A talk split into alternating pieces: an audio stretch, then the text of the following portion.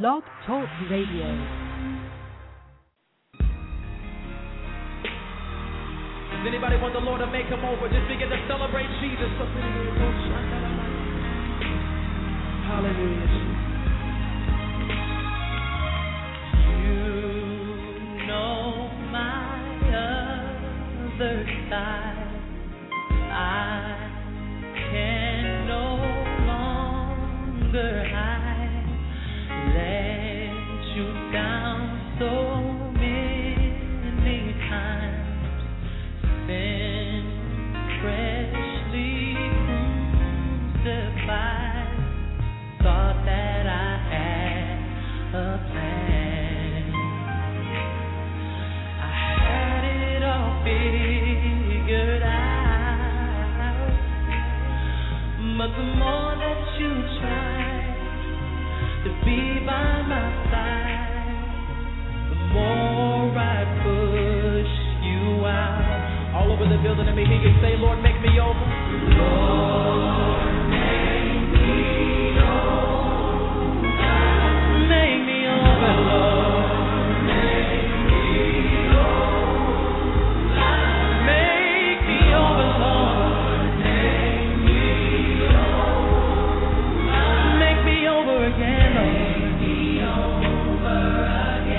Is that anybody's prayer out there tonight? Make me over again. Somebody out there singing, come on. Make me over again. Make me over again. Well, praise God, praise God, praise God. Psalms 34:1 says, I will bless the Lord at all times, and his praise shall continually be in my mouth. Welcome tonight to a Word from God radio broadcast right here on blogtalkradio.com. I am your radio hostess this evening, Evangelist Rebecca Collier Hagler. And I want you to know tonight that God has a designed word especially for you. Psalms 119:11 says, Thy word have I hid in my heart, that I might not sin against thee. By keeping God's word in our heart, it keeps us living a holy life if we choose to obey God's word. And then Psalms 119:105 says, Thy word is a lamp unto my feet and a light unto my path, meaning the word will illuminate our steps as we walk towards our purpose and our destiny in Christ. Well, it brings me great joy to come before you tonight here on blogtalkradio.com and to share a word from God with you. It is such a pleasure to be back on the air again on tonight. During the Christmas holidays, I went back to work for a short time. Many of you know that I was in the retail industry. And so my old job called me back and asked me would I come in and help. And so there were several Sunday evenings that I did have to work. And so I just got off the air for a while, but I'm back. And it is a great joy. I'm so happy. I'm refreshed in the Lord. God is doing great things in my life. A new year has come, and I want to say Happy New Year to all of my listeners. I thank and I praise God for you because you are such a joy and such a blessing to me. As I said a little bit earlier, it really does bring me great joy every Sunday night and every Wednesday morning to come and just share a word from God with you. Now, after the broadcast tonight, if you would look on my webpage, which is for blogtalkradio.com/a word from God, there is a button there that says follow. I would ask that you please push that button, and it lets me know that you enjoy our broadcast and that you are a follower of our broadcast. And I want to say thank you to all of those who have been following the broadcast. Thank you to all the listeners. Thank you to all those who have actually following me. Thank you so much. I appreciate you. I'm just so in love with each and every one of you because it is such a joy to just have listeners and followers for this particular broadcast. And so once again, I just love you. I thank you for your encouraging words and for your support. And once again, I do love each and every one of you. I do ask that you please visit our website that's called awordfromgod.webs.com. I'm asking you to browse our site and to follow our links to our other affiliate sites and our blogs. Also, we have a page on Facebook called A Word From God. Please click the like button there just to show that you do like our page. Also, please email us now and tell us how you enjoy the broadcast or if you enjoy our broadcast. That email address is awordfromgod3@aol.com. And as you're going through our website, I would ask that you check out our ad cost and advertisement page that is on our website. And if you would like to have your church event or your business announced on the air, or if you are an artist or you have your own CD that you want played on A Word From God, I would ask that you would go to the website, look at all the instructions on our advertising costs there, or you can email me and I can give you more information on that. Also, we will be coming back on the air on Wednesday mornings at 10 a.m. I probably will not be on this Wednesday, but the following Wednesday I will start back up with my Wednesday morning business show at 10 o'clock a.m. And also, you know that you can still hear us every Sunday night at 7:30 p.m., and both of these are Central Standard Time. The Wednesday morning show is a show that I've devoted to businesses and to business owners. And this is a show where I have business owners to come on the show. I interview you, and I showcase your business for that day. And we do have listeners from all over the world who will hear about your business.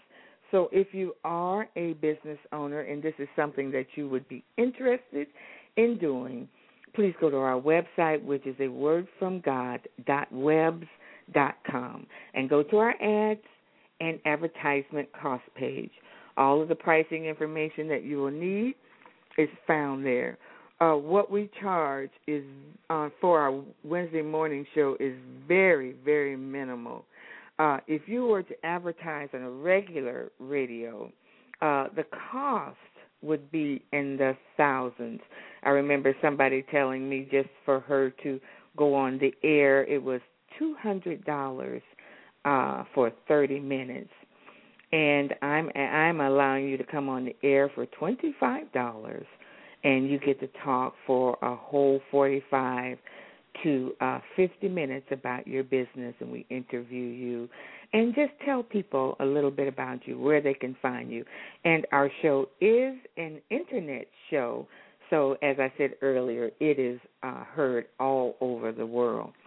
Now, in my archives, I have a message called How to Start a Business. And in this message, I have used scriptures for how to have a business built on God's principles. And still in progress, the series called The End of Times. I'm still working on that. There's a lot of information on that, a lot more than I thought I was going to have on there. On this particular series, I'll be teaching on the rapture, the Bema Seat judgment, the marriage of the Lamb, the Great Tribulation, the Antichrist, and much more. Much more that you'll find written in the books of Revelation, the book of Daniel, First Thessalonians, Matthew, and also in First Corinthians. I will be sharing out of all of these books so that you can really understand what the end time is all about. I am almost finished with my book, which is called The Secrets Behind the Mask. And this book deals with hidden secrets. It deals with why we carry these secrets. It deals with the mask that we wear. And also God told me to add a new chapter to that book. And that book is about the secrets that I carried for several years. And so there's going to be a lot of wonderful things in the book, things that you'll maybe you're not carrying a secret, but maybe someone you know is carrying a secret. So there are some things there that you are just going to be blessed by, set free, delivered. God is going to use this book to change your life. So we're almost finished with that, so stay tuned for more. We're looking for a publisher, so stay tuned for more about this book. Also, my last announcement is please visit Lady B Lovely Fashion's website. At Lady B Lovely, we carry women's church suits, business suits. We carry usher, choir uniforms, jewelry, hat, and various other merchandise. And all of these are at affordable pricing. We also carry items for men. I have men's ties, men's shirts, men's shoes, men's hats, a lot of wonderful, we have walking suits, tuxedos for men. So go online and check us out. That is Lady B Lovely Fashions with an S on the end, .net. That is Lady B Lovely Fashions .net. And also on my blogtalkradio.com /A Word From God page, I ask that you will check out all of my affiliate links. There is one called Blood Pressure Awareness, where you can learn about high blood pressure, eating right, changing your eating lifestyle, and exercising. Many of us don't like to hear that word exercising, but it is very, very helpful to our bodies. We need to get up daily. We need to walk around.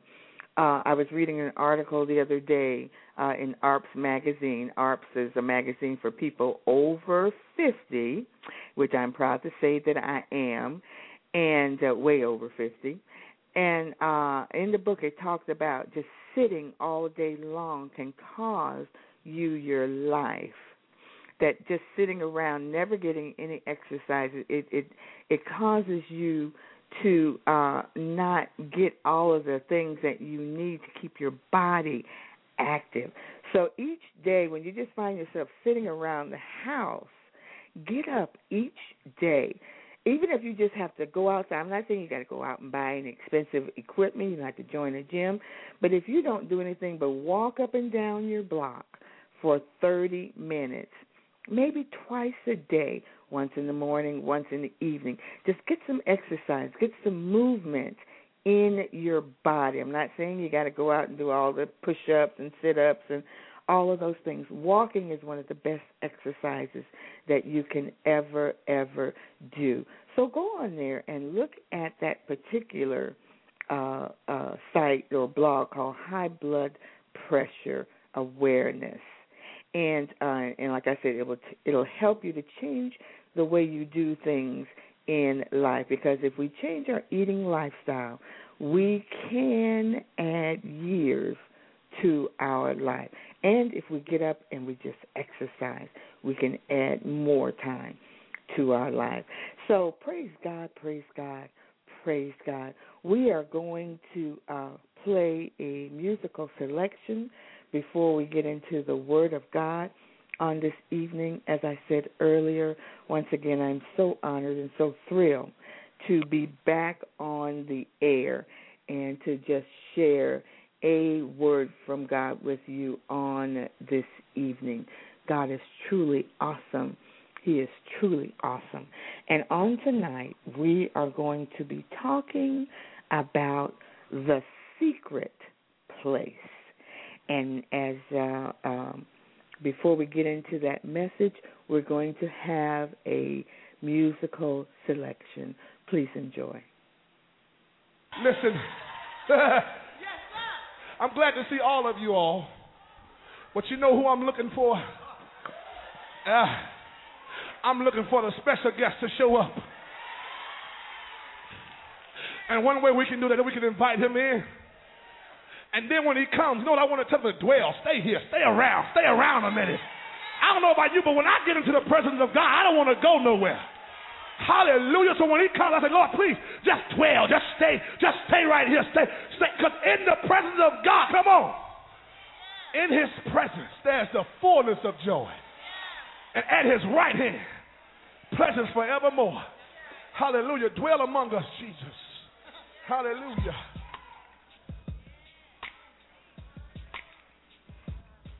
Hallelujah. We welcome your presence.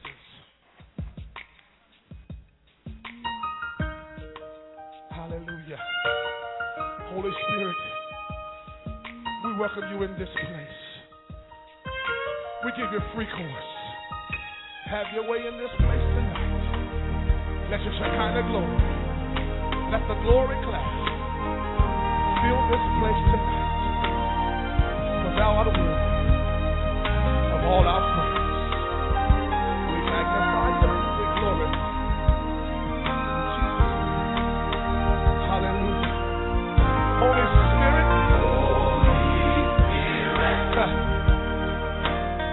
Thou art welcome.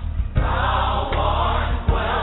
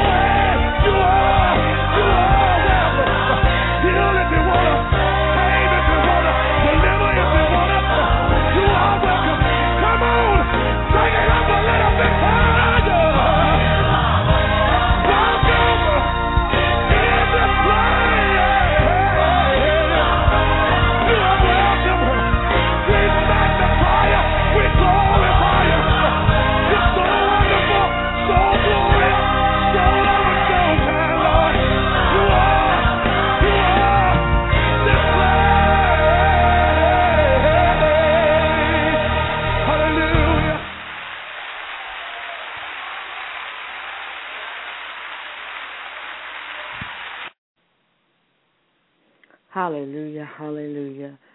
Holy Spirit, you are welcome in this place. Dwell among us. That is something that we want to say to the Lord all the time. Lord, that you are welcome into our lives. Lord, dwell in us, live in us, just use us. Lord, just be there with us at all times. You are welcome, oh God, in this place, meaning in our hearts and in our spirits. We should welcome God into our lives and just let God rest, rule, and abide in our lives.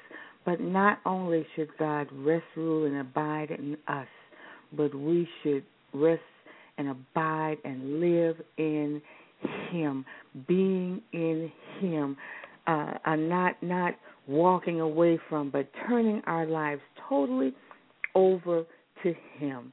That's what we're going to talk about tonight. We're going to talk about the secret place, and we're going to be coming out of Psalms 91. We're going to read the whole chapter. I have actually two different versions of the Bible that I'm going to read, but most of us know the King James Version, and many of you have listened or read the Amplified Version. But tonight I want to read the Message Bible Version, and I want to read the God's Word Translation version of it. Sometimes when you're in trouble, when things are going wrong in your life, when things are bad in your life, where do you go? When your mind is confused or you're scared and you're fearful about something, who do you talk to? When all hell breaks loose in your life, where do you run to? Many of us seek ungodly counsel through ungodly friends and coworkers. Some find solace and peace in what we think is comfort in alcohol, while others look for comfort, counsel, and protection through drugs or sex or violence, through flesh, or what we would call through man. But I want you to know tonight that there is a place that you can go, a secret place where troubles, heartache, pain, and even the devil can't bother you there. That secret place is in God. It is a place of protection as you watch your enemies fall before you. It's not just a one-time place of refuge, but it is a place where you are to abide always. You know, I believe Jesus said, if you abide in, if He abides in you, and His Word abides in you, and you abide in Him, you know that things can work for you.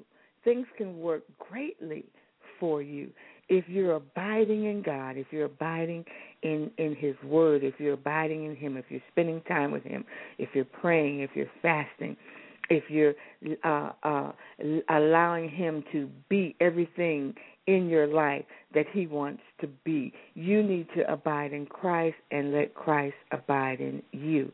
You see, there are times when God places us up under His protection for our purpose or for our destiny, because He doesn't want anything to stop us from getting to our purpose or getting to our destiny. And then there are other times that God hides us and He keeps us from our enemies so that the enemy cannot destroy us. But that's only when we go into that secret place in Him, when we're complaining and when we're fearful and when we're scared and when we're looking for other ways out. We're out in the open. We're uncovered. We're not hidden. And it's so easy for our enemies or for the devil or for our problems or for our situations to find us. But when we are hidden in Christ, when we're up under the protection of God, Nothing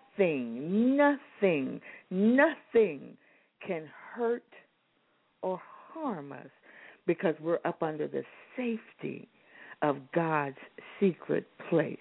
Let's start at Psalms 91. We're going to read out of the Message version, the Message translation.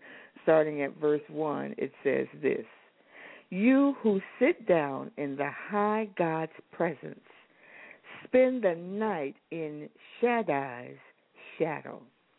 Say this: God, you're my refuge.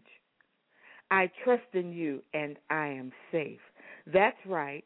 He rescues you from hidden traps, shields you from deadly hazards. His huge outstretched arms protect you. Under them you are perfectly safe. His arms fend off all harm.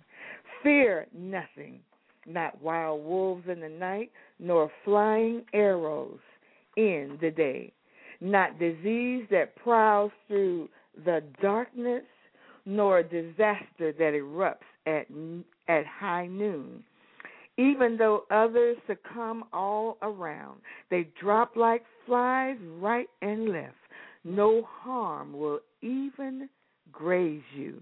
You'll stand untouched. You'll watch it all from a distance.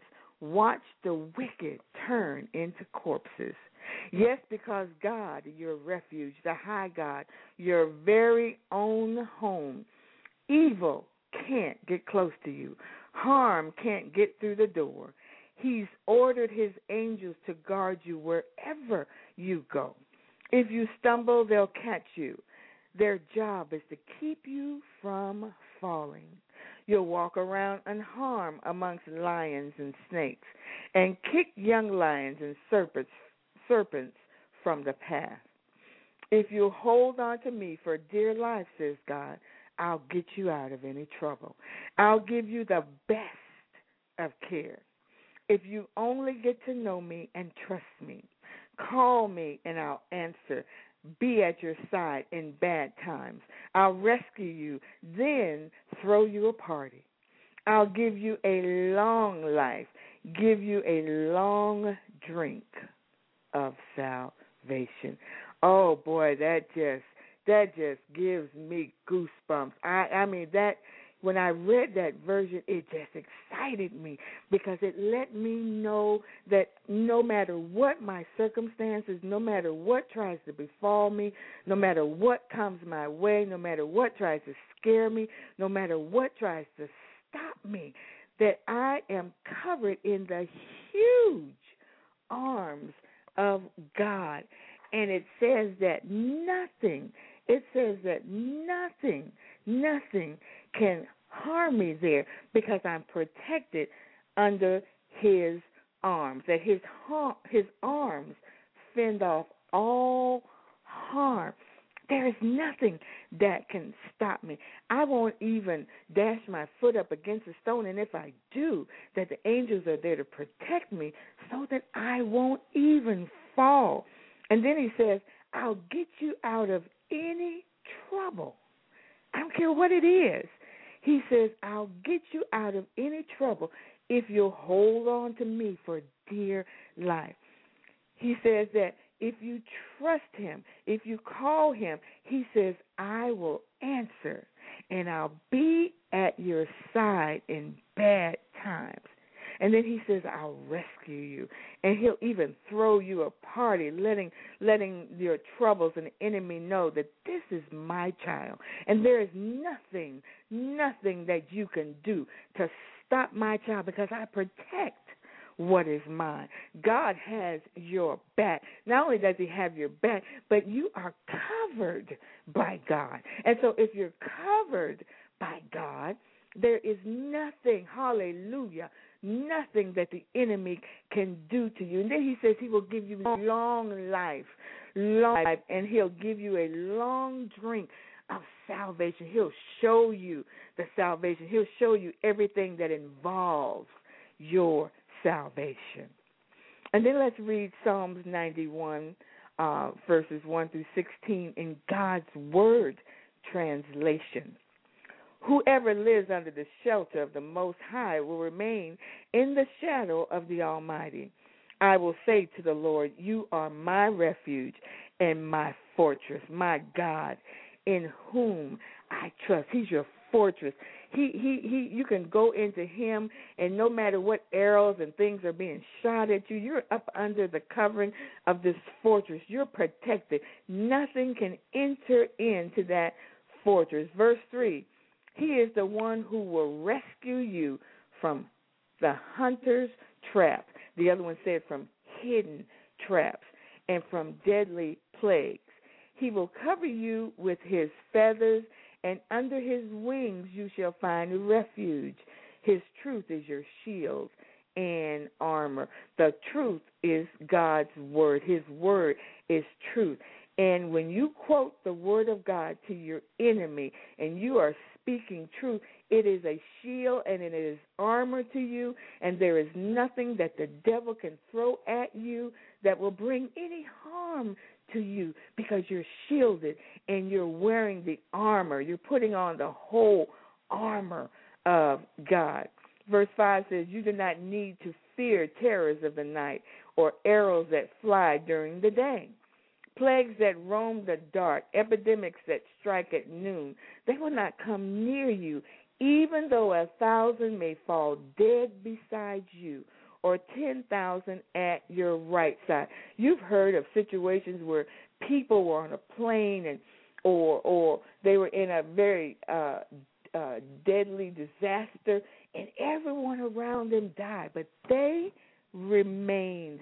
God kept them. Why?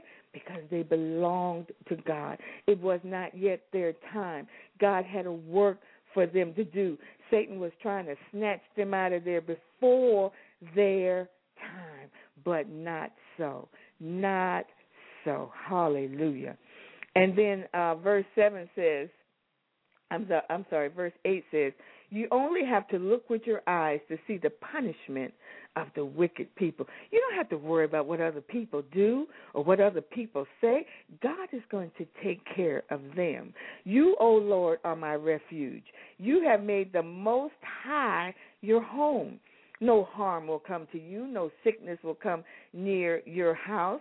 He will put his angels in charge of you to protect you in all your ways. Let's back up to verse 10, because many of you say, well, hey, I've been sick, or I know people who have loved the Lord and they've been sick. But if you stand on that word, and if you believe God, and if you tell that sickness that it has a place that it has to go to, meaning it has to leave you and it has to go back to the sender that sent it, because you did not ask for that. You didn't order that. You don't pay cash on delivery. You send that thing back. You don't sign thing that like the UPS drivers bring. You don't sign that little board for that little form and say, yes, I accept this. You say, no, I don't accept this, and I send it back. The Bible says that no sickness will come near you. No harm will come near you. No sickness will come near your house. You can make a stand and tell the devil what you will and what you won't take. You have that right according to the word of God, because you're God's child. And when you're up under God's protection, the enemy can't send anything your way anyway. Hallelujah. It says he will put his angels in charge of you to protect you in all your ways. They will carry you in their hands so that you will never hit your foot against the rock. You will step on lions and cobras. You will trample young lions and snakes. Because you love me, I will rescue you. I will protect you because you know my name. When you call to me, I will answer you. I will be with you when you are in trouble. I will save you and I will honor you. I will satisfy you with long life, and I will show you how I will save you. With long life, the word says, I will satisfy you, show you my salvation. There's much that God has you to do. And some of us, as I've always said, are the only Bible that some people are going to ever read. And see, and we can't be dying off early. We can't be leaving out of here early because there's much that God has for us to do. But the enemy gets scared, and he begins to send attacks our way and begins to speak things in our lives. And it's up to us whether we work in agreement with him or if we work in agreement with God. Many of us get up under attack on certain particular things in our lives, and a lot of times we begin to agree with the devil because we don't see anything happening. But it's not about what we see. It's about our faith in God. We don't walk by sight. We walk by faith. That's what the word says. We walk by faith and not by sight. It doesn't matter what's happening. It doesn't matter if they say you're losing your job. It doesn't matter if they say you're sick. It doesn't matter if they say you're going to lose your home. It doesn't matter if they say that they're going to come and take your car. If all of these things happen, you still have to stand on the Word of God, because the Word of God says all the promises of God are yea, and in him, amen, or so be it. All the promises of God are yea, and in him, amen. All the promises.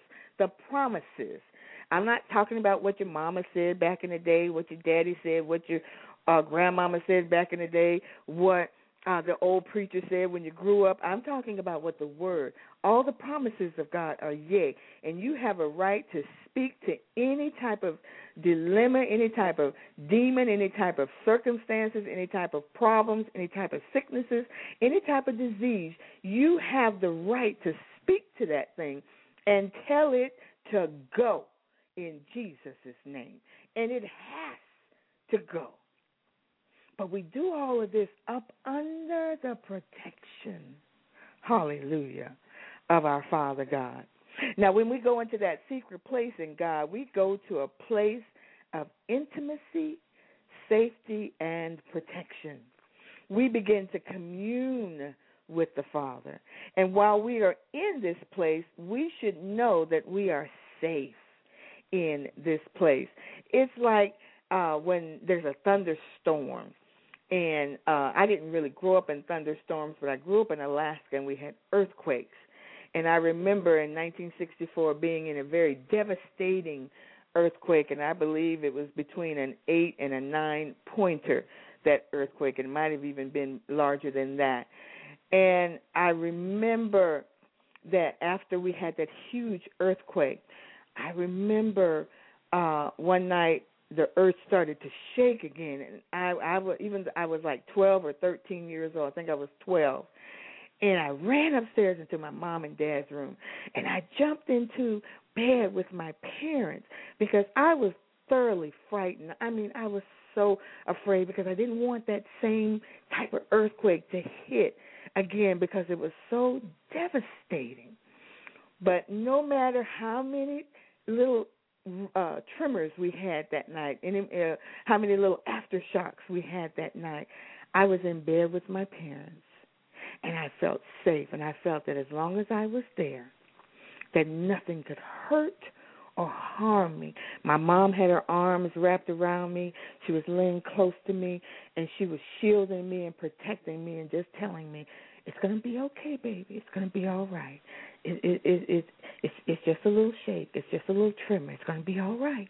And that's God letting us know it's going to be all right. When we're in his arms, when we are in his secret place, we are safe in this place, because communion with God is safety. You see, many of us don't go to God until our lives are about ready to explode, or about ready to be destroyed, or about ready to be damaged. That's when we decide to go to God. And it seems like this is the only time we go to him is when we're in trouble. But do you know that if you go to God before trouble, if you learn how to go into that secret place before trouble even hits you, if you're already in the secret place, if you're already up under the place of safety and comfort and communion and intimacy, if you're already in that secret place, nothing can reach you in there. Don't wait until problems come and then you don't know exactly what to do and you're running around like a chicken with your head cut off and you're saying things like, oh, God, what am I going to do? God, why did you allow me to get into this problem? Why did this happen in my life? Oh, God, I don't understand. Those are not things that are going to get you into the secret place. Those things are going to keep you right outside of the secret place door. And you're still going to be beating. I don't understand, Lord, why are you allowing this to happen? And God is saying, all you got to do is trust me, open the door and come in and believe me. That's all you got to do. But we don't do that because it seems like everything that can happen to us is already destroying us. And we don't know what to do, so we turn to man. We turn to this. We turn to that. We turn to ungodly friends. Well, girl, I went through that. Well, dude, I went through that same thing, man. And, sometimes you just got to man up. You just got to go. Sometimes you just got to go to God. That's where you got to go. You got to go to God. You got to not listen to what everybody else is saying, and you got to hear the still small voice of God. You got to hear what God is saying. He's saying, come in. Come in. There's refuge here. There's peace. There's safety. There's protection here. Just come into the secret place. It's not just a one-time thing, but come into the secret place. In the first verse of Psalms 91:1, and this is the verse we're basically going to be dealing with on tonight, the scripture talks about several words it uses. It talks about dwelling, abiding. It talks about the secret place. It talks about the Most High. It talks about the shadow. And in verse 9, it talks about God being our habitation. And we'll share a little bit more on that later on into the message. But let's take a look at these words, and let's take a look at their meanings to help us understand God's protection over us in this secret place that we want to go into tonight. Let's first look at the word dwell, and I'm going to give you the Hebrew words and the Hebrew meanings of the word, and this is going to just help you to really understand what this secret place is and how powerful and how this secret place is so guarded that nothing that does not belong there cannot get in there. Let's look at the word dwells. In the Strong's Exhaustive Concordance, the Hebrew word for dwell is, now I'm praying that I pronounce these words right. I'm not a Hebrew or a Greek scholar, but I'm going to do the best that I can.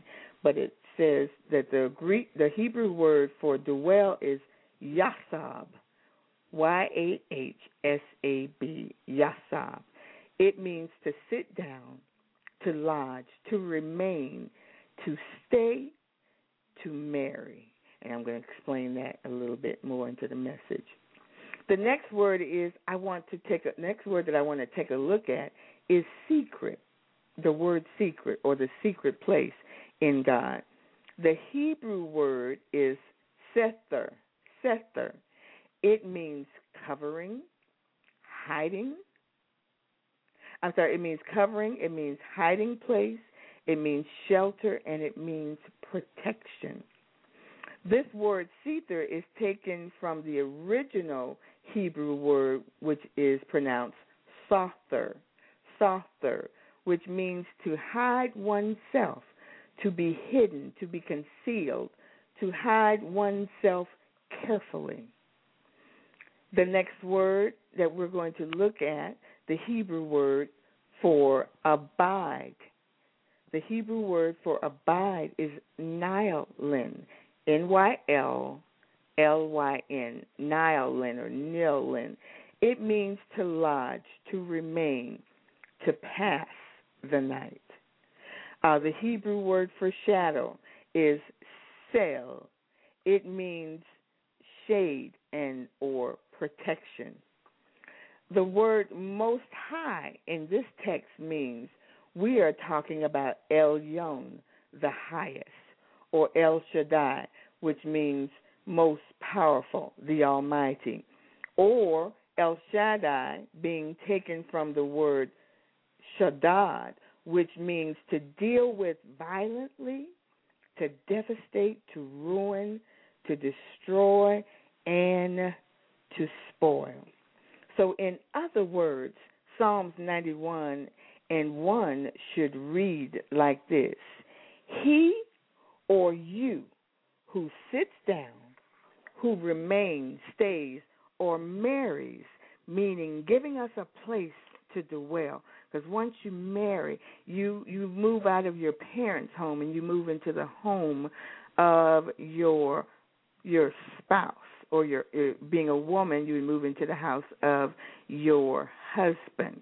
And that's what God is to us. He's our husband. He's our father. He's everything to us. So we move out of our place, the place that we've been dwelling for so long, and we marry up to God and move into a place where we can dwell with him always, which is our secret place. It is our secret place where we find shelter and protection. In this secret place, you can hide yourself, be thoroughly hidden, be concealed, hide yourself carefully. This secret place is where Elyon, the highest, or El Shaddai, the Almighty, or if you want to call him El Shaddad, the one who deals violently with our problems, demons, situations. He deals violently to devastate, to ruin, to destroy, and spoil what was sent to destroy us. He is the one who lives in this secret place. We should want to lodge, remain, stay the night where the Most High lives. I'm not talking about heaven, but I'm talking about a secret place in God, in this realm, where you can be delivered from what is haunting, plaguing, and trying to destroy you.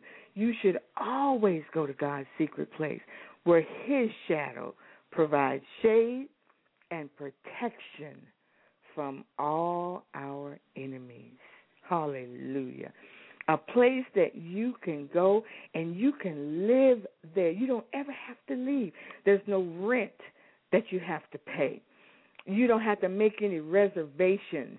You know, it's open 24/7. It's open 365 days a year, sometimes 366, depending on what year it is, if it's leap year. But the point is that you can live in this place always. There is a guard there. There's protection there. There's a God there that is so powerful, that is so almighty, that is so great, that is so vast, and I mean, he's so powerful, he's so strong. He's just bad all by himself. He's just bad all by himself. And when you sic God on the enemy, when you put God on the enemy, it says that he destroys them violently. He doesn't say, okay, devil, leave Becky alone. She didn't went through enough. God, when he speaks about the things that I'm going through and he speaks to the devil, it shakes all of heaven. Can you imagine someone talking on your behalf and the thing that's bothering you is shaking and trembling and I need to step back. I can't deal with her. I can't deal with him. I need to leave that alone, and I need to move on somewhere else. I got children out there. I'll go out there and mess with them. I better leave his kids alone. You know how protective they say a mother bear, a mother lion, or just a plain mom like myself. I've always been protective over my daughters. My daughters are grown women, but I'm very protective over them. And when somebody does something or comes against my daughters in a way that I feel like is ungodly or unkind or some kind of way, they know, hey, Mama's coming. I'm going to be there, and I'm going to stand up, and I'm going to stand with my girls, and I'm not going to let anything happen to my girls. Why? Because I love them, and they know that I'm their mom, and they know that if nobody else has their back, they know I do. And that's the same way it should be with God. It's the same way. I should know that God has my back no matter what. God has my back. Now, when we face these times of hardships, fear, stress, and or just plain going through, we should know that this is not a fast food joint like a burger place where you run in and get a quick meal and then you run out. You get what you need in those fast food places and then you leave. No, this is like fine dining. This is like going to a five-star resort. This is like having a vacation home. This is a place where you sit back, where you relax, where you spend time with the one you came to see, the one you came to be with. This is a place of refuge and solace and peace and comfort and trust and stability. It is an out-of-the-way place where no one, not even the devil, can find or get to you. See, there's no cell phones in this place. It's just you and the Creator, and you're talking and you're sharing, and he's telling you what he has for your life. He's telling you about the thoughts and the plans that he has for you, thoughts of good and not evil, thoughts that are going to, plans that are going to bring you to an expected end. He's telling you all of those wonderful things. He's telling you about your destiny. He's telling you about your purpose. He's telling you how he went into the future and fixed it for you, that it's already there. It's already waiting on you. All you have to do is follow the plan. All you got to do is follow the roadmap. All you got to do is follow the guide to get to your destiny, to get to your plan. And you find all of that in your secret place. Hallelujah. And as I said earlier, when you go to that secret place, it is a place of intimacy and communion. You get to go and you get to commune with the Creator. You get to go and you get to talk and commune with your Father. You get to go, you get to talk. You don't have to share him with anybody. It's just you and it's just him. Hallelujah. And you and him sit down. And he, like I said, he plans out your life. He shows you your life. You're not perplexed about anything. You don't have time to sit there and complain. You don't have time to sit there and worry, because we know that worry is a sin. You don't have time to sit there and wonder, God, why me? Why is everybody coming against me? You don't have time to sit when you're in the secret place and worry about what people think about you, because you are sitting down talking to the Creator himself, to God Almighty, to El Shaddai, the Almighty, to El Yon. You are sitting there and you're talking to El Yon, the highest. I mean, you can't get any higher than him. There's nothing above God.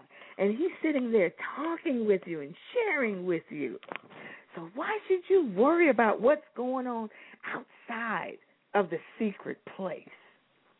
Now, I know that you have to live outside in the natural, but you can still live in that secret place and still do your everyday stuff.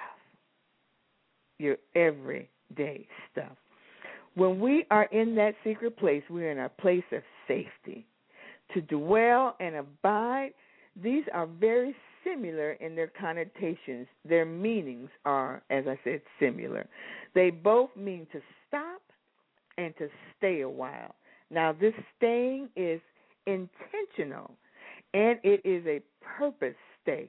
God doesn't want you to run in, run out, run in, run out, run in, run out. He wants you to stay because he wants to commune with you. In order for us to dwell and abide with God, we must spend time with him daily and stop always doing what we want to do. In many of our cases, we put everything before God, and that's why when we get into trouble, we try to run to that secret place, but we don't know how to get there because we haven't been spending time with God in the first place.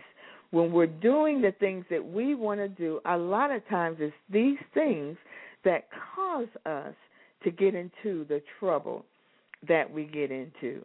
As we dwell and abide with Him, this should begin to build a trust and a deeper commitment with God. Let's look at the word habitation, which is found in verse 9 of Psalms 91. And the Hebrew word for that particular, the Hebrew word for the word habitation is called maon. It's called maon. And it is taken from the original word, auna. It's O-W-N-A-H. I'm so sorry if I'm messing up these words. But it means to dwell together. It means cohabitation. It means duty of marriage. This trust, this deep commitment and relationship that we are building with God, it should bring us to a new level where you should want to dwell together with God, to cohabitate, to be in His presence, to be married to or to be intimate with. This is a place where you want to live in and be with God always. Having God as your habitation or your secret place changes you, and it charges you to run after God with great determination. When we spend that time, when we're living in God, Him being our habitation, when we're living with Him and we're being intimate and communing with Him and talking to Him on a daily basis, it gives us a determination to truly run after God with everything that we have. If you give God everything in your life, if you give Him all of your problems, all of your dreams, if you give Him your finances, your health, if you give Him your life, as you give Him your all, He begins to filter it all through this relationship that you have built together. God begins to strain out. He begins to divide, to separate, and He destroys all the evil from the good in your life. He destroys the sin, the disease. He destroys lack and anything that can hurt, harm, or destroy you. He begins to deal with it violently, strong, rough force, severe, extremely. He devastates it. He renders it desolate or barren, meaning that particular problem is dead and it can never be birthed in your life again. He ruins it. He destroys it. He spoils it from ever trying to destroy you. Once God has destroyed something in your life, it is destroyed and never anymore to rise up against you. Something new can come, but not anything old. And if something old does try to come in a new disguise, you have the right to remind it that it is dead and it has to go away because it cannot harm you, because it has already been destroyed. You have to let the devil know, because he will try to come back, and you got to let him know, no, not in, this is not going to happen again. This is not going to be a part of my life again. We had a visiting pastor at our church this morning, and the title of his message was, Not This Time. And that's what you can say to the enemy, Not this time, devil. You are not bringing this back. Not this time, devil. You are not speaking to my mind. Not this time, devil. You are not kidnapping my mind. Not this time, devil, because God is coming for my words, and my words are words of faith. So not this time will you come and destroy me. You do not enter into this secret place only because you're lonely or fearful or despondent. That is not the real reason for you to come. Not to say that if you're fearful or lonely or hurting that you can't go.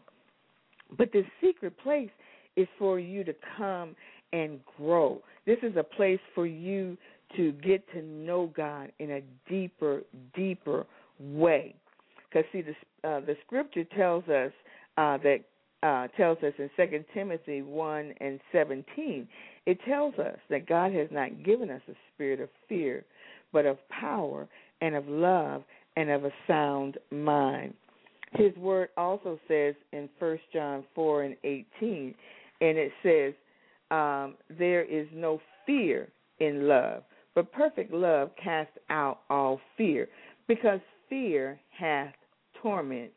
He that feareth is not made perfect in love. So, see, you have the ability when you're in that secret place, because, see, if you're in the secret place, you know no fear, because you're up under perfect love. You have perfect love. The Bible says perfect love casts out all fear. It says that fear is torment. So we can only be tormented outside of that secret place. But when we're in that secret place, we are up under perfect love because we are resting. We are up under the love of God. We're in that secret place. We're in that private place. We're in that place where no one else can go but us. You see, when we begin to fear or feel lonely or become afraid, you can use the word of God on your fears and on your problems. When you're in the secret place, it has to leave. So if you're outside of that secret place and you're feeling tormented, get inside and ask God to help you. Lord, I'm fearful. There's things happening. They told me something at the doctor's office. I'm going through a divorce. My children aren't talking to me. This is happening. That is happening. When we're outside of that secret place, it's hard for us. But when we are in that secret place, nothing, I don't care what it is. It cannot reach you. In that secret place, you can stand with all of heaven backing you. And you can tell your fears, your doubts, your sicknesses, your diseases, your lack, and what else is bothering you to go, and it has to leave.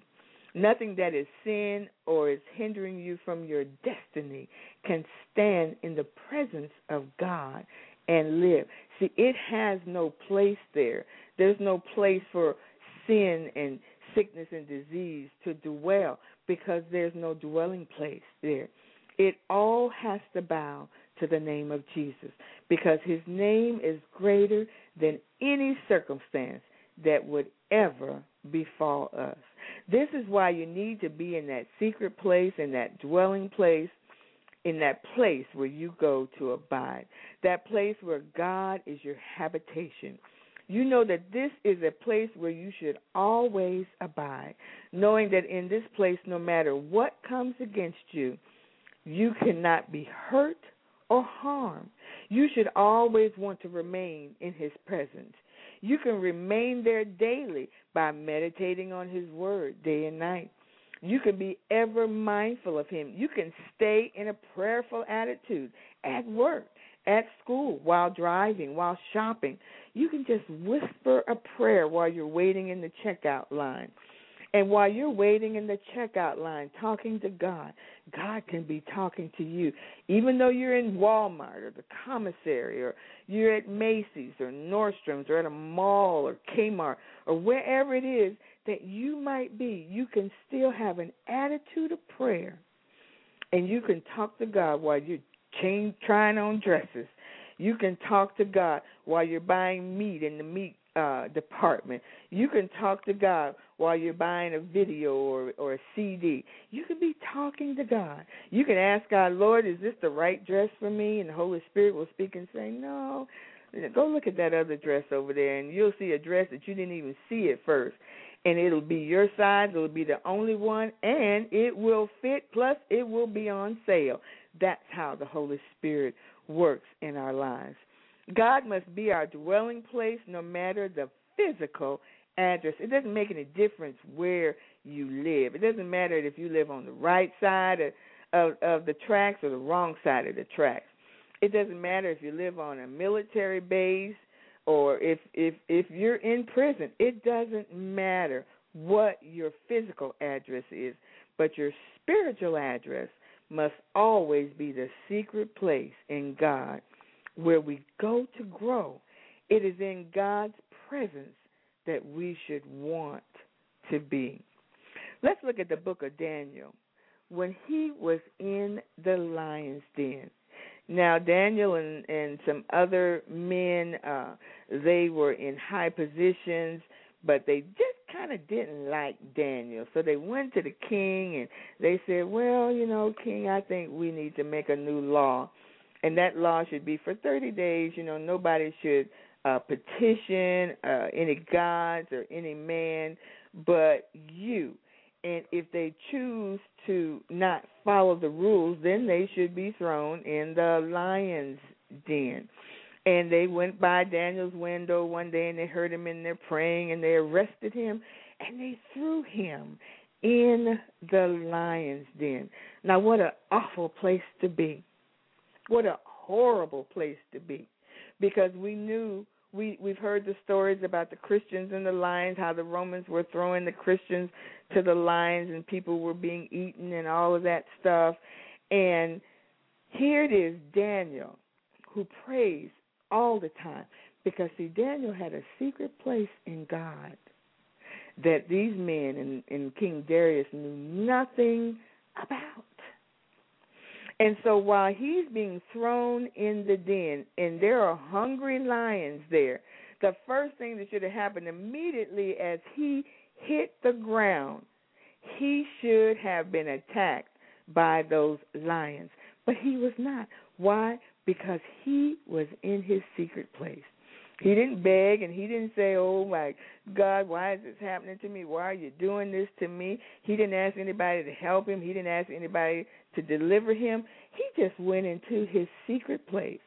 It was in the arms of God, his secret place, where he safely slept in the den while the angels kept watch over him. And then they called out the next morning, and here Daniel was still alive, and they couldn't believe it. You know, who is this man that the lions won't even touch him, that the lions won't even eat him? He was in a place where the lions could not go.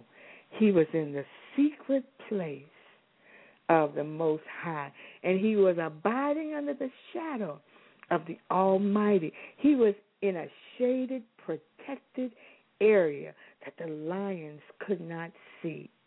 And the angels were there guarding him, making sure that he was not attacked. That's Daniel chapter 6, verse 1 through 28. And then we look at the three Hebrew boys who were thrown into the fiery furnace. Why? Because they would not bow down to the golden image of the king, King Nebuchadnezzar. They were thrown into a fiery furnace. Now, you're talking about fiery trials. It says, the Bible says that the fire was 7 times hotter than it normally was. And the people that were trying to throw the three Hebrew boys in, all themselves were burnt up. Now, these three men had a secret place where they could go. and they were walking around in fire. No man, no woman, no boy, no girl has ever walked around in fire. But these young men did. They walked around in fire. Hallelujah. And it wasn't the angels this time that came and delivered the Hebrew boys, but it was Jesus himself, because they could not understand why those on the outside could not understand why they weren't hearing and screaming and hollering, why these men weren't burnt up and what was going on. They could not understand. And then they peeked into the furnace and they said, wait a minute, didn't we put 3 men in there? And they said, yes. He said, but why is it that I see 4? And one of them looks like the Son of God. Hallelujah. Hallelujah. Even in your fiery furnaces, your fiery trials, you can walk around in the secret place as if nothing is going on in your life, that all is well. And they walked out of that furnace not being singed, not having any smoke smell in their clothes.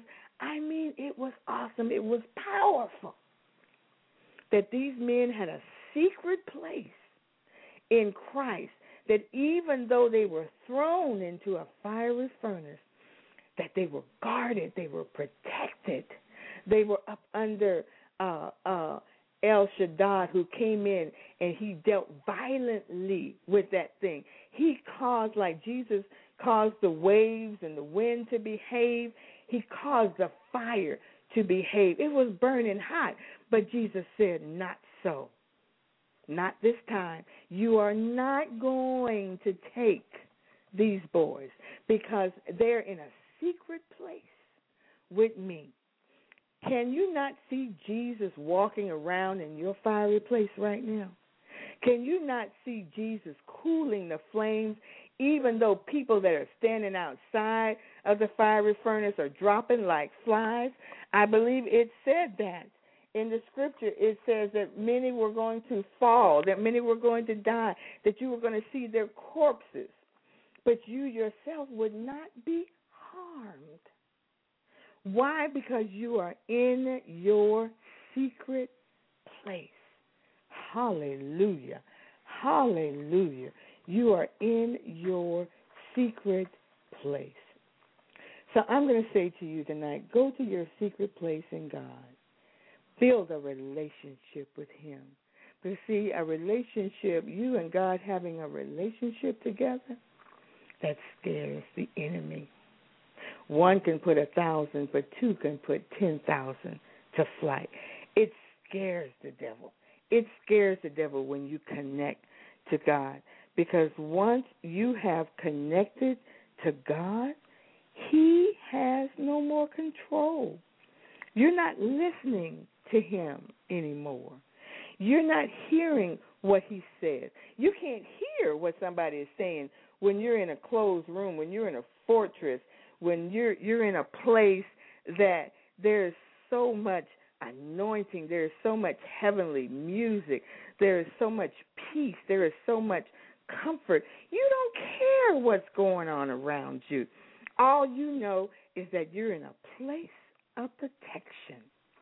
So when you build your relationship with God, that scares the devil.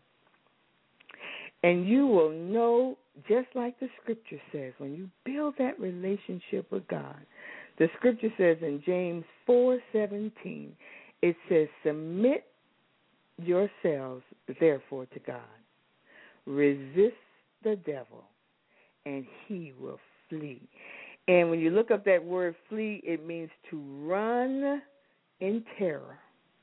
He will run in terror from you.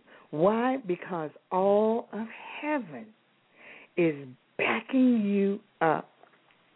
There are things that we see, and then there are things in the spirit realm that we don't see. And I remember the Bible story. I'm not sure. I believe it might have been Elijah or Elisha, and they were at war. And one of the young men, he was getting nervous because he was looking, and he was afraid because the enemy that was surrounding them, it was quite a few people. It was quite a few men out there, and they were fierce, and they were fearsome. And then Elijah prayed and said, Father, open up his eyes so that he might see that they that be with us are more than they that be with them. And God opened up the young man's eyes, and he looked, and there were angels everywhere with their swords drawn, ready for battle. You don't know what's standing behind you. When you walk in faith and you stand in faith and you quote that word and you believe that word, all of heaven, God's angels are standing there with their swords drawn. All they're waiting for you is to have faith so that they can fight that battle for you. They love fighting the enemy. They love fighting Satan. They love destroying the works of the enemy. They love that. And when you have faith, it causes them to move in a way that they destroy every band of wickedness in your way. But when you don't have faith, you tie up their hands. You cause them to not be able to do anything. So get into that secret place. Get into that place in God that only you and him can go.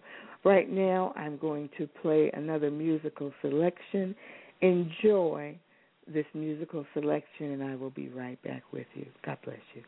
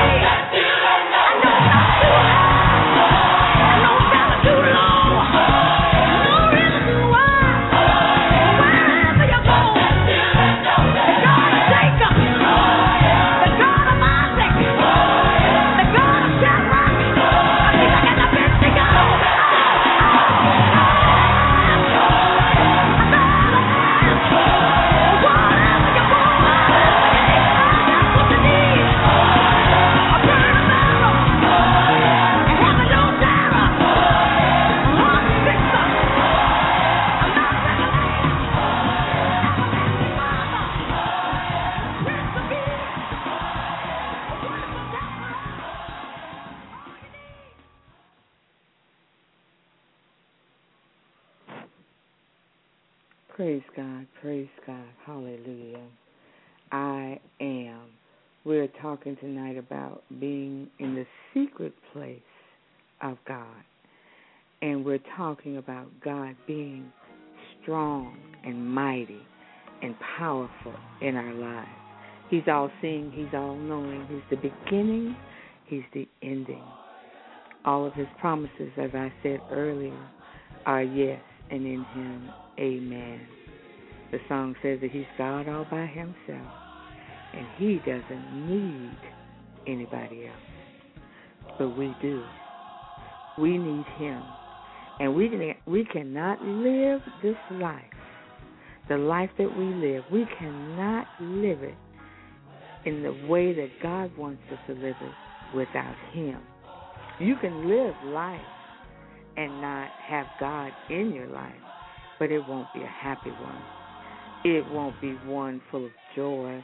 It'll be one that whenever you have problems and stresses and things that you go through, you have to go through all of that stuff by yourself.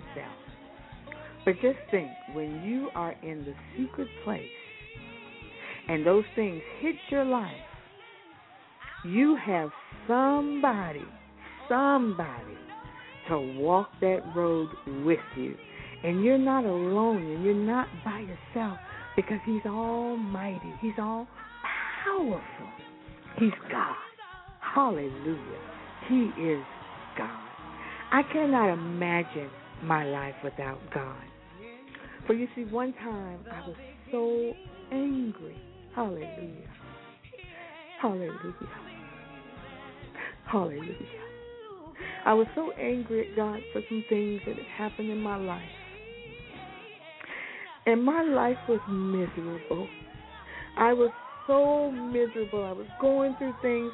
I wouldn't acknowledge God because I was angry at Him. But I always, in the back of my spirit, in the back of my mind, I would hear this little still small voice that would talk to me. And He would say, Rebecca, I love you, and I want you to come back home.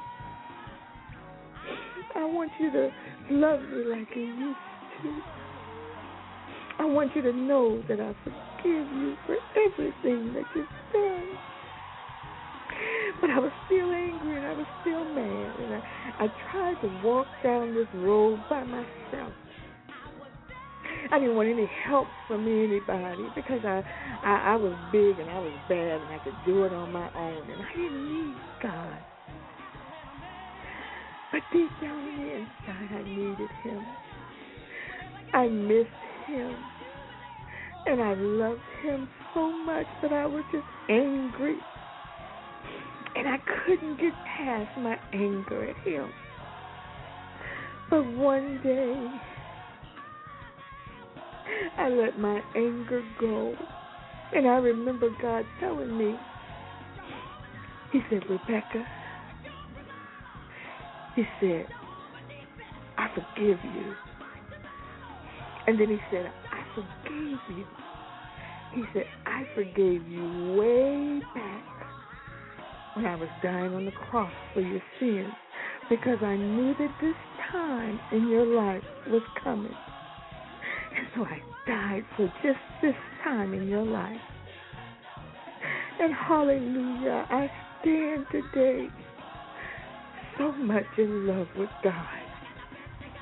He means so much to me. My life is so much sweeter, so much better, now that I've walked back into that secret place with Him.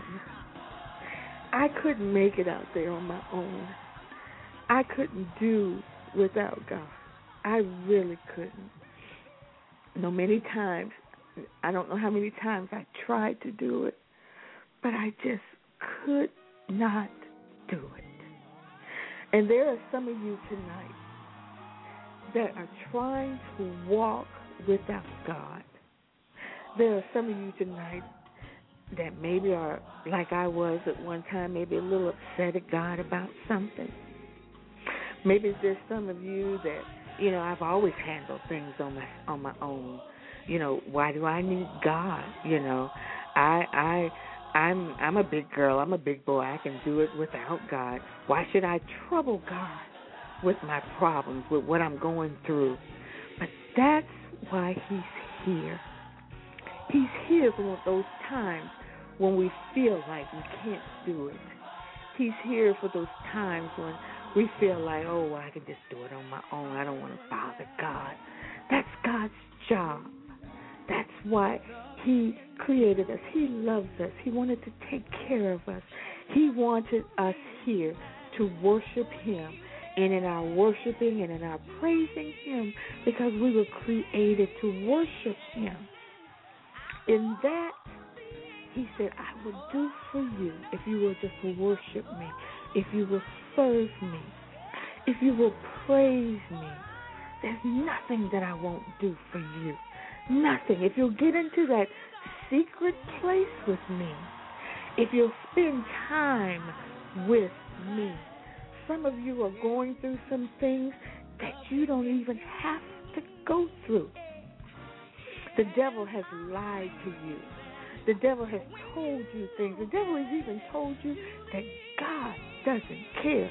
And that is a lie from the pits of hell. God loves you today. He wants you. If you're a backslider, he wants you to come back.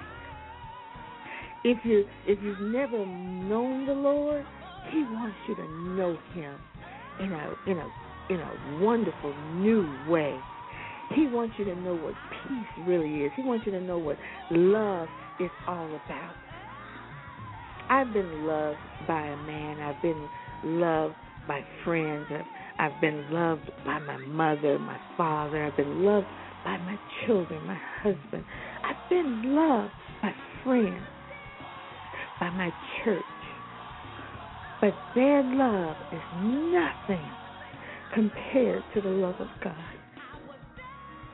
Because, see, when none of those people are here and I'm going through something and I'm in that secret place with God,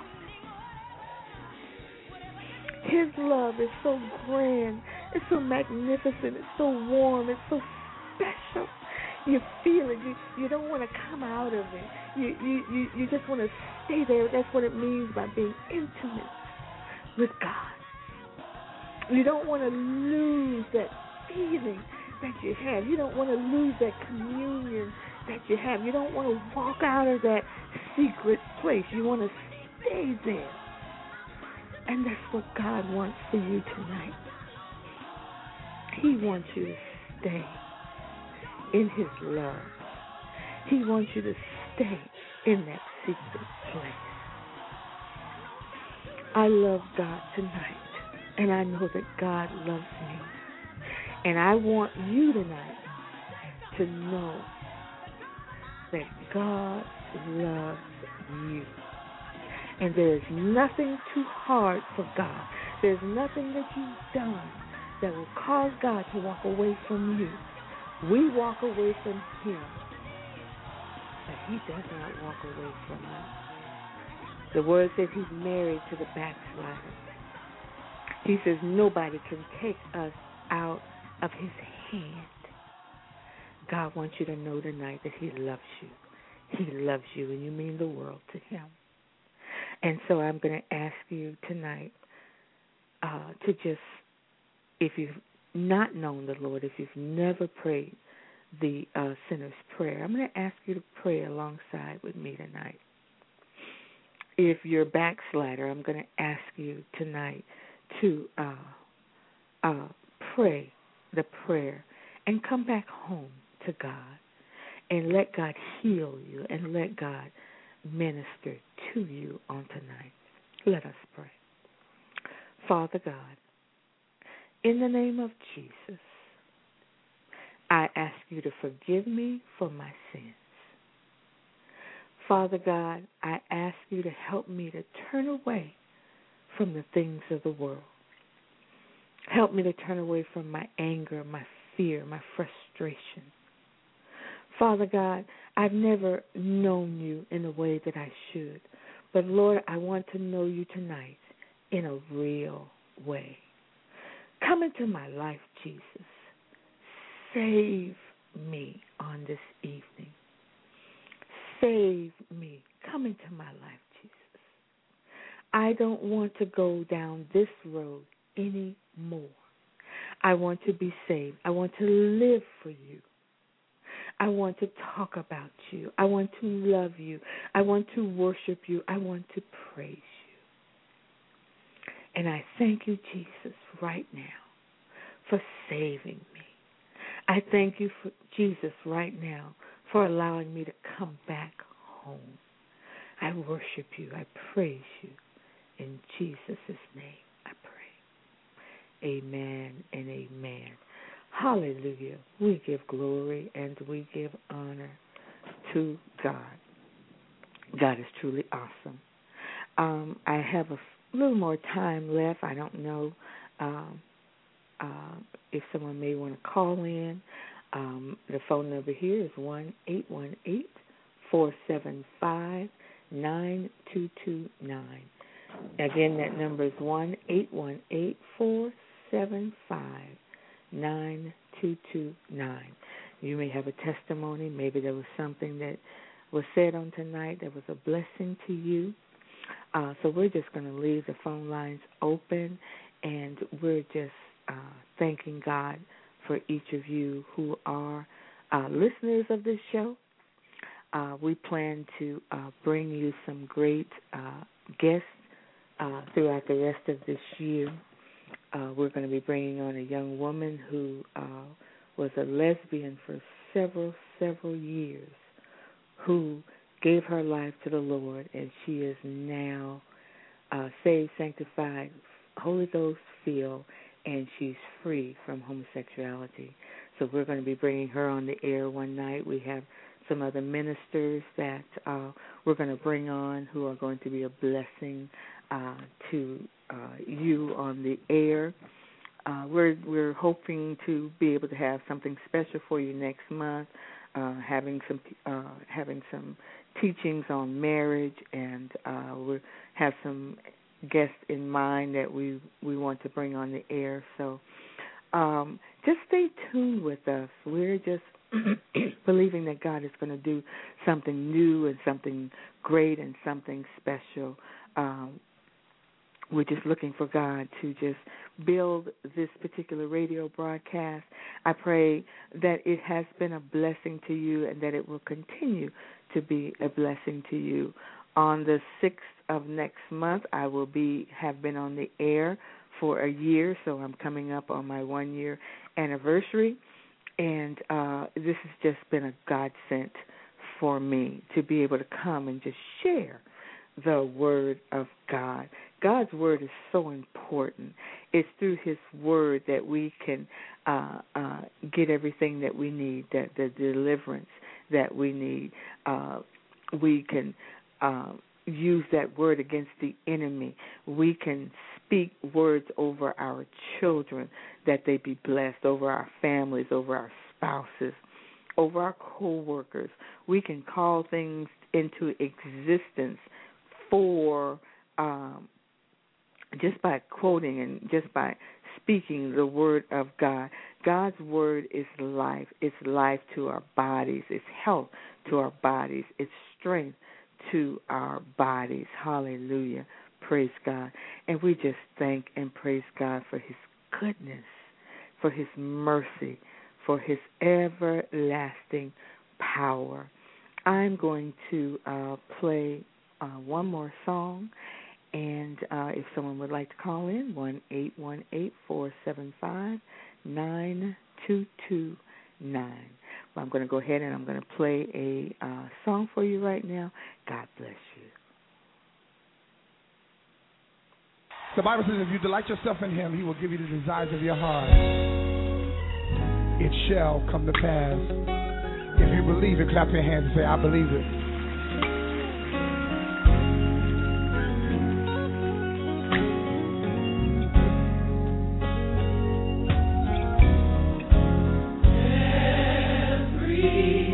Mama.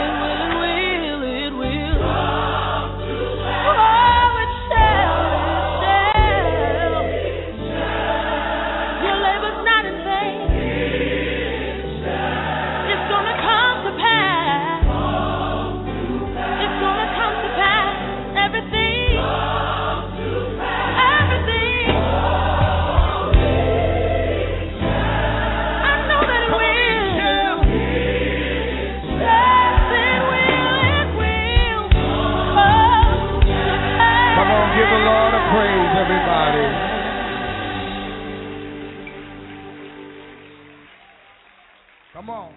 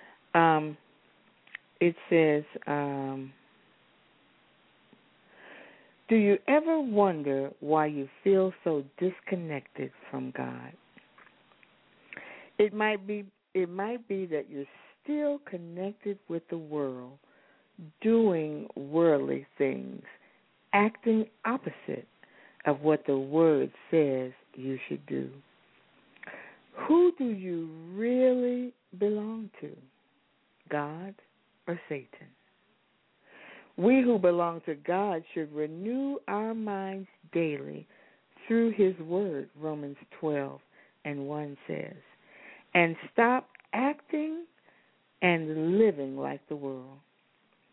Our lives should show the world who God really is by us living our lives holy.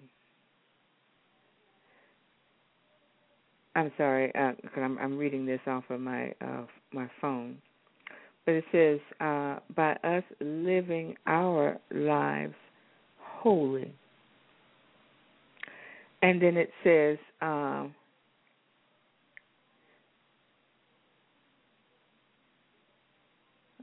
so sorry. I lost a little bit of it here. Okay.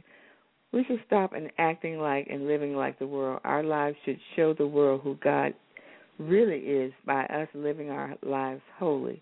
God is holy, and we should be also.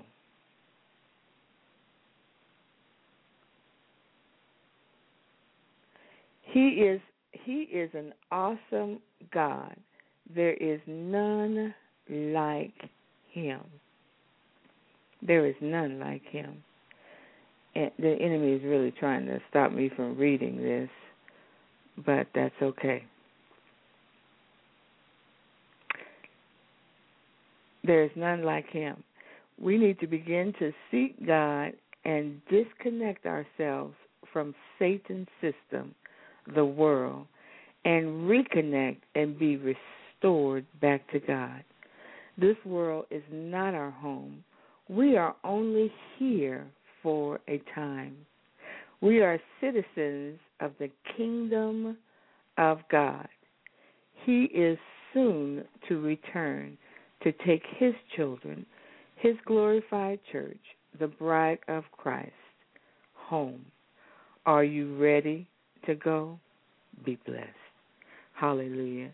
And that's my question to you tonight. Are you ready to go?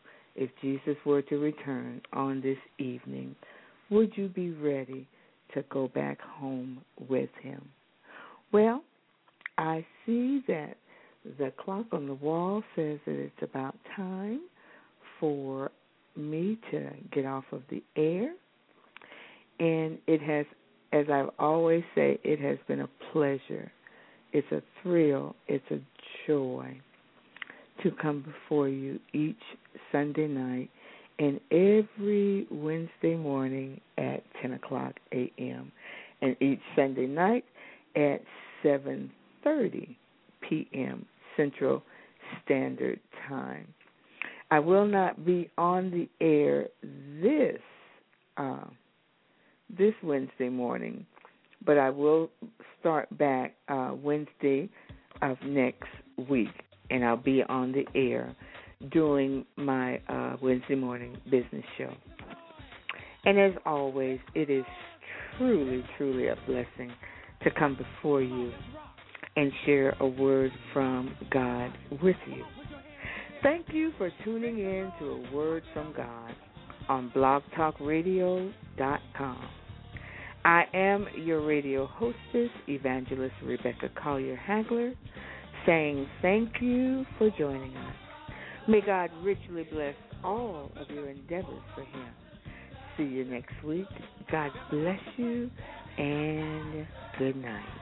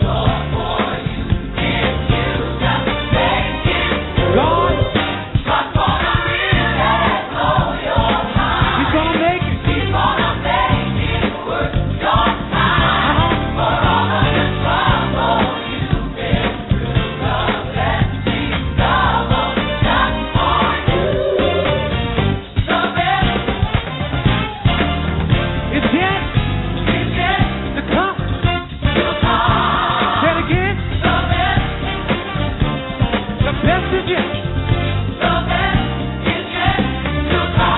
Today is the first day of the best days of your life. Look at somebody and tell them, say, today is the first day of the best days of your life. Look out there, y'all. Tell them. Say it again. Say, today is the first day of the best days of your life. Guess what? The best is yet to come. Say it again. The best is yet. Come on, y'all. Now, break. Come on, y'all. Make some noise out there. Let me see y'all move. Come on, y'all.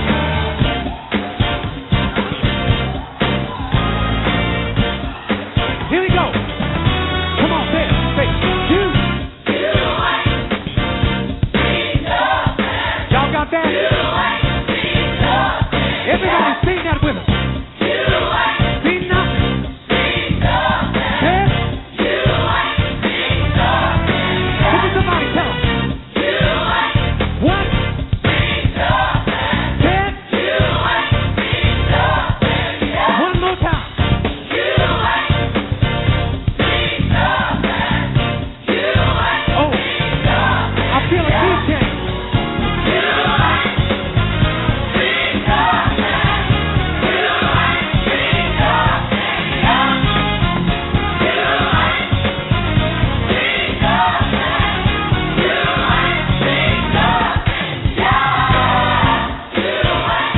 What? seen the best. What? You ain't seen the best. Y'all better say it like you mean it. Come on.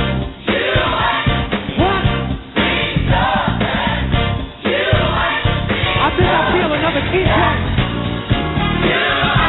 Hey. seen the best. What? You ain't seen the best. Yeah. Say it again. You ain't What? seen the best. You ain't You ain't seen the best. Yeah. You